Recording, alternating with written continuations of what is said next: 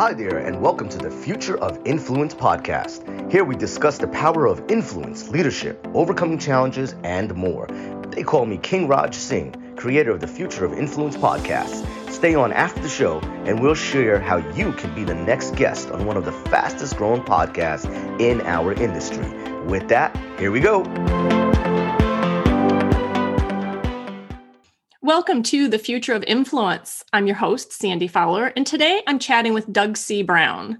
Doug is the CEO at Business Success Factors and can be found online at businesssuccessfactors.com. Doug, welcome to the Future of Influence. Sandy, thank you for having me here. Yeah, I'm excited about our conversation. I'd like you first, though, to tell us a little bit about business success factors. What are you doing there? Who are you helping? How are you helping them?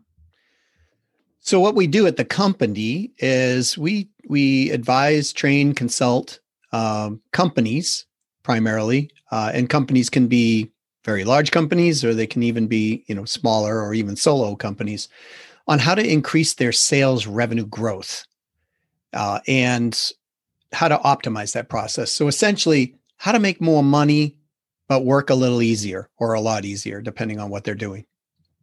So when you're working with a client, what do you find to be the most common things that you help them do to turn around maybe not turn around their sales but to increase their sales and, and in that case you'd be increasing their influence right oh without question i mean you know the more that we improve their bottom line or improve their processes, then they're firstly they're happier and they're making more money so they can go out and impact the world a little more or a lot more in some cases.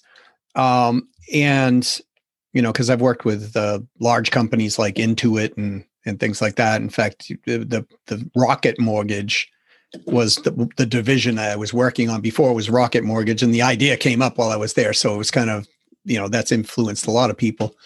Um, but what I find is uh, all companies, no matter what size they are, uh, you be a solo entrepreneur, or you can be a you know 30 billion dollar corporation or a 150 billion dollar corporation they all have blind spots in some capacity.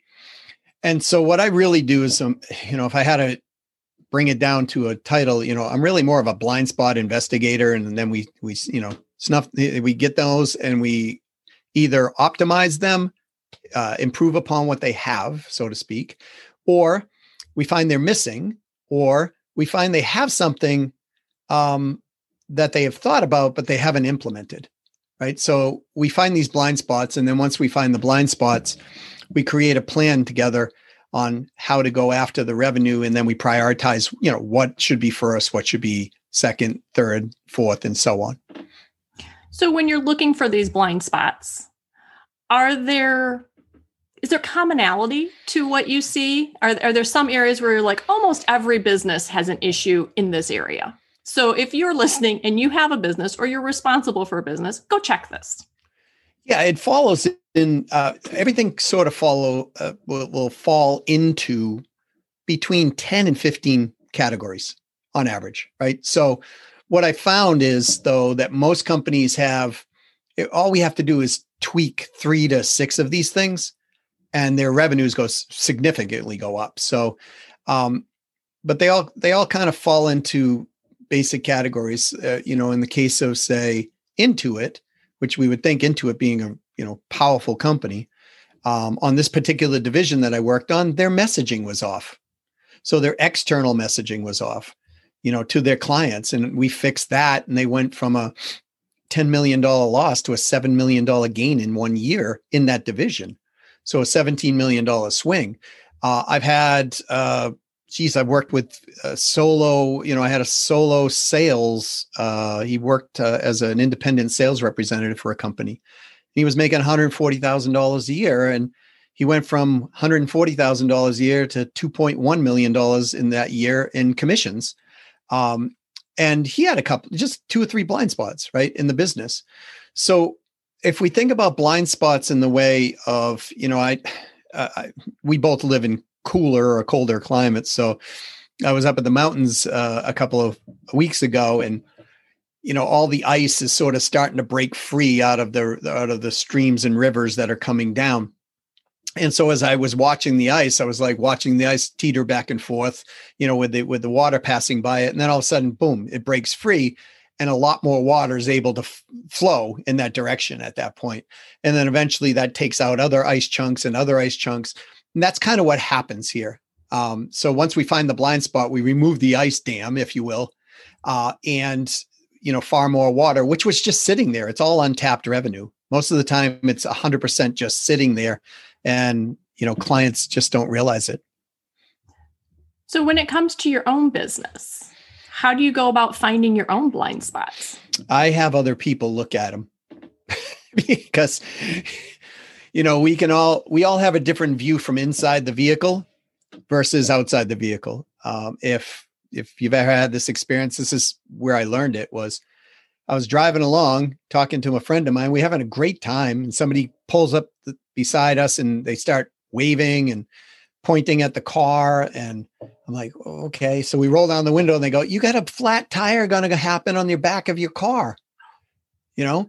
And i'm like what? So i pull over and sure as heck the tire's down like you know 50% so i found a service station it had a nail in it and we plugged the nail hole and you know we we're on our way again but if i had left that blind spot the way it was I would have been sitting on the side of the highway having to change a tire or, you know, even worse, right? I mean, so that everybody has blind spots. I, you know, I don't care what company it is. I've always seen a blind spot, including my own. Um, so I have outside influencers take a look, and that's that's the initial part of what I do for companies, and then from there we build the plan. So when going back to your own company, you were new, you were starting out, you built this company. Mm-hmm. You uh, during that process, what would you say was your top challenge along that process? Well, you know, when you start out a company, you do everything. So one of my blind spots was not saying no, or you know, failing to say no, right? Because somebody would come and I'm I have such high empathy. I'm like, oh, I can fix that with this person. But even though I could fix it, I wasn't qualifying the right way. And so I would take on work that would then, you know, I think, well, this was going to take me seven hours a week, and now it's taking me 21 hours a week, right? That type of thing. So, you know, my my blind spot in that case was not qualifying, even though I knew it to do so. I teach clients to do this, but you know, we we all falter at times in our own judgment and that's what happened in the beginning of this then once that got settled and you know uh, revenue started coming up rapidly um, backfilling uh, one of the blind spots we had too is we we hadn't prepared ahead long enough to look and say you know okay we're building the business today the way we want to build it but where do we want to be in a year or three years from now and how do we prepare for that and that was a blind spot and I think a lot of people with the COVID thing right now have been caught in that blind spot. You know, mm-hmm. certainly uh, m- many many businesses are just like, well, what do I do? Right? Uh, restaurants, for example, they were totally caught in that blind spot where they had all kinds of business coming in. Of a sudden, that stopped. So now they have to go out and get the business. Um, and so they had to take some time to recover. So there, there's different things that happen along the way, but that those are the two that happened to me uh, early on, anyways. So, how do you see yourself utilizing those lessons for your clients? How do you use those to help them grow their business and their influence? Yeah, I mean, I joke with the clients a lot um, to make them laugh. And, you know, I'll always say to them, listen, between myself and business partners and partnerships, you know, I've done 35 of them in, in, in my life. You know, we've made tens of millions of dollars literally in mistakes over time, right? So look at it this way. I I paid the bill so you don't have to, right? All you all we have to do is just apply the principles that work universally and then fit them uniquely into each individual business and they will grow. Um, and if they can't grow, I'll figure that out right up front. And then we have that discussion because sometimes companies are stuck for systems or processes uh, or even innovation, but sometimes they're stuck because of people. They have people in certain positions that they don't know how to get rid of them. I had a family business, for example, and they had a, a, a sister who was collecting $150,000 a year on salary would show up at 10 o'clock in the morning, would leave by one o'clock in the afternoon, and she was the chief financial officer. so that was something we had to address. But you know, she was part owner of the company, so sometimes you know people can be the the, the case, and anybody who's had you know sales teams or or uh, employees can usually relate to having people challenges. So how do how do you resolve those amicably and make it fair for and a win-win for all people? Well, and that's interesting because we're talking about influence and what I heard in that example is she's not only a roadblock, she's influencing the culture at the company. Uh, to the to the point where there were people who were going to be uh, defecting. They were going to be leaving the company. So their top salespeople were just had had it because they were like, I can't, you know, are my commissions right? Are my commissions not right? Right. And and she would come in because she felt entitled because the business was doing really well. Um, you know, she'd come in and just leave, and then you know she'd be like, "Well, everybody will, you know, have to wait," and that's not how it, how it works. So yeah, you can have influence that's a of a negative play. Mm-hmm. I mean, you know, we can go to the extreme and say, "Hey, remember World War II? There was some negative influence going on in a big way there." Um, which spread across millions and millions and millions of people and their values and beliefs. That happens in a company too. Usually, Sandy, what I find usually is if there's a challenge like that in the company, usually it comes from the leadership down. It comes from the top down, uh, where they've just kind of turned a blind eye to it, or you know they just have other priorities or whatever, uh, or they just literally don't want to deal with the challenge. They don't want to deal with the the you know ensuing you know conflict that's going to come about potential, anyways. Yes, so, and you mentioned the blind spots earlier, and certainly in that situation, family is always a blind spot, right? Oh, yeah, yeah, and and and we and like you said, we have a, already have influence from the family because we think, you know, my brother's this, or my uncle's this, or my aunt, or my grandmother, or whoever. You know, we know them as people, so we're not able to emotionally. Most of us are not able to emotionally separate the two. Okay, there is a there's a business challenge. There's also a, a personal challenge, and we can't really separate them. We can we can divide them, but you know, people have feelings and people have emotions and they, you know, usually it's a lack of discussion or con- uh, uh conversation and one person has unmet expectations and they feel, well, I've been wronged, so therefore I'll dig in and then you know the challenge happens because they dig in and then the other side saying instead of saying well okay what in the world would make this person dig in like this? They go hey we're not going to dig in we're doing it this way and then just it's a metaphorical arm lock at that point. Yeah. Well so doug you've spent years growing your company growing your influence. How are you using that influence these days? Well i think i'm impacting you know uh, and i have been literally tens of thousands of people who desire to make more money.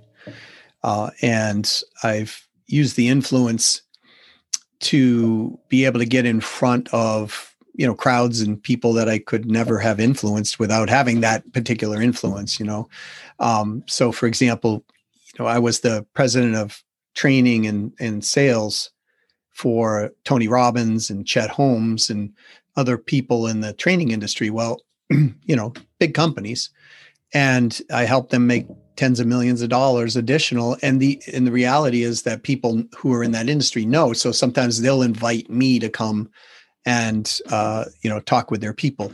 They know I have this conversational sales style that can be adapted to anyone. So you know they they they're having a little challenge or a lot of challenge, and they, you know they're able to ask me to come in and most of the time it's you know resolved very quickly and and the so i've been able to influence people in the in the training space.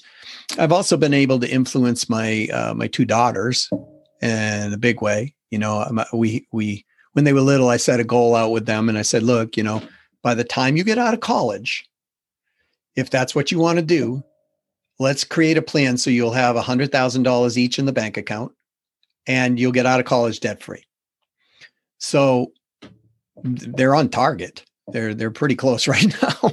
so, you know, from a father's point of view, it's like, okay, well, my daughters, no matter if something happens to me or whatever, you know, they've got a good foundation. They think they think entrepreneurial, they think leverage they, because they've been around it. So because I've been able to influence other people, I've also been able to bring them with me throughout the process. You know, and they've they've been at you know live events with very famous or semi-famous or you know big companies or whatever. So they've been able to talk with people who are making lots of money. And these people are like well you're seven years old. Let me tell you what i did right? So they're getting all that information. And in turn they'll pass it along to other people. I already see them doing it. That's great. So doug as you look forward into the future what are your plans to grow your influence? Well i'm doing a lot more now uh, on pr than I've ever done in the past.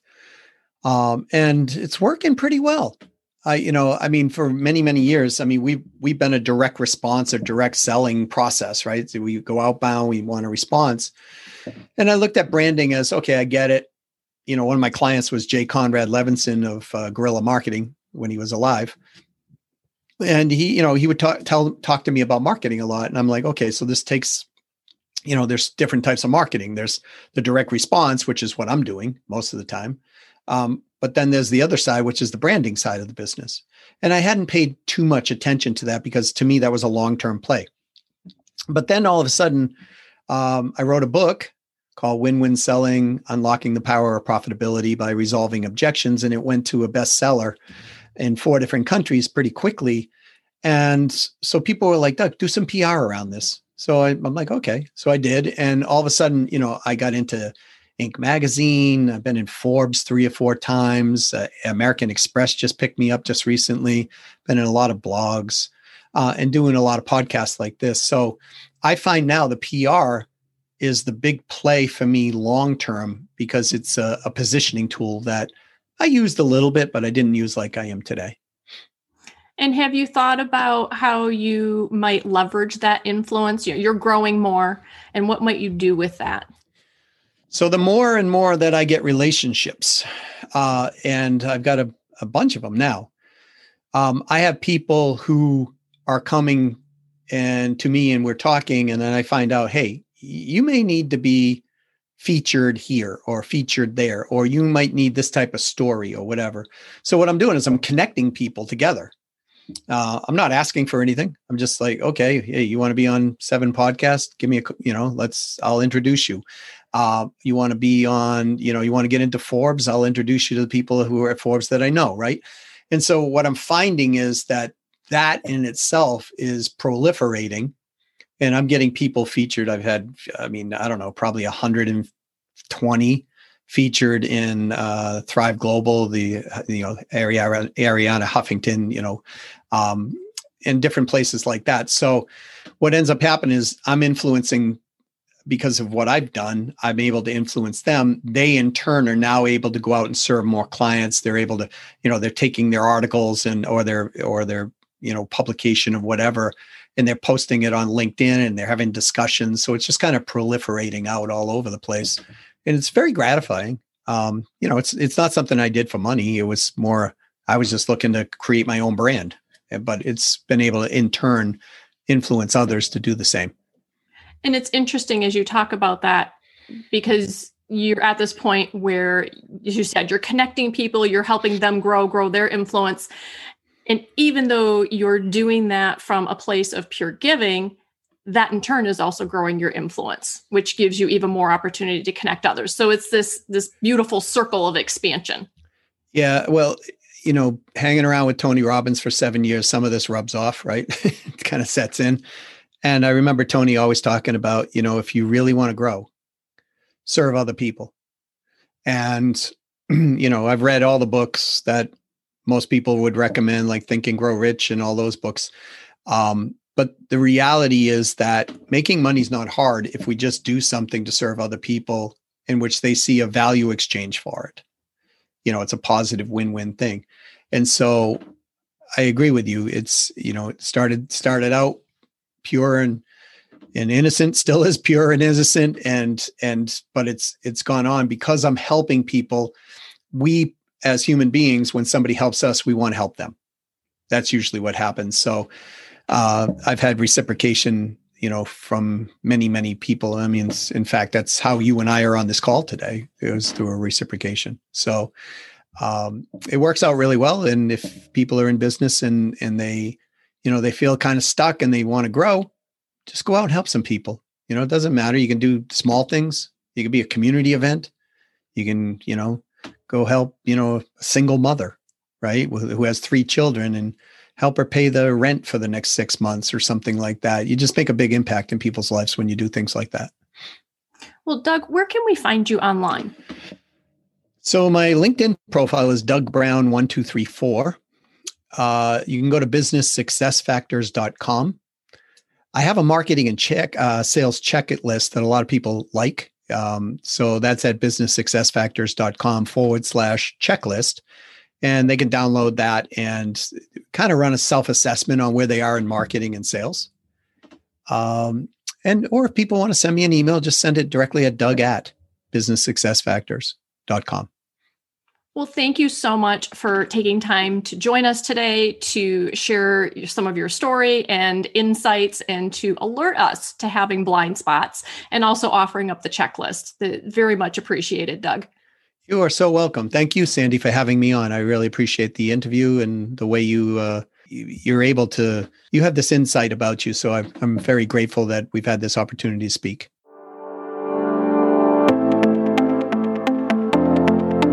Thanks for listening to the Future of Influence podcast. If you're interested in sharing your story by being a guest on our show, please visit https colon slash slash kingrajsingh.com slash podcast slash apply to apply. And if you liked what you heard, please also visit and follow us on all social media. Please subscribe to our show on Apple Podcasts, Google Podcasts, Spotify, or wherever you listen to your podcast. Once again, they call me King Raj Singh, and thanks again for listening to the Future of Influence podcast. Tune in next time.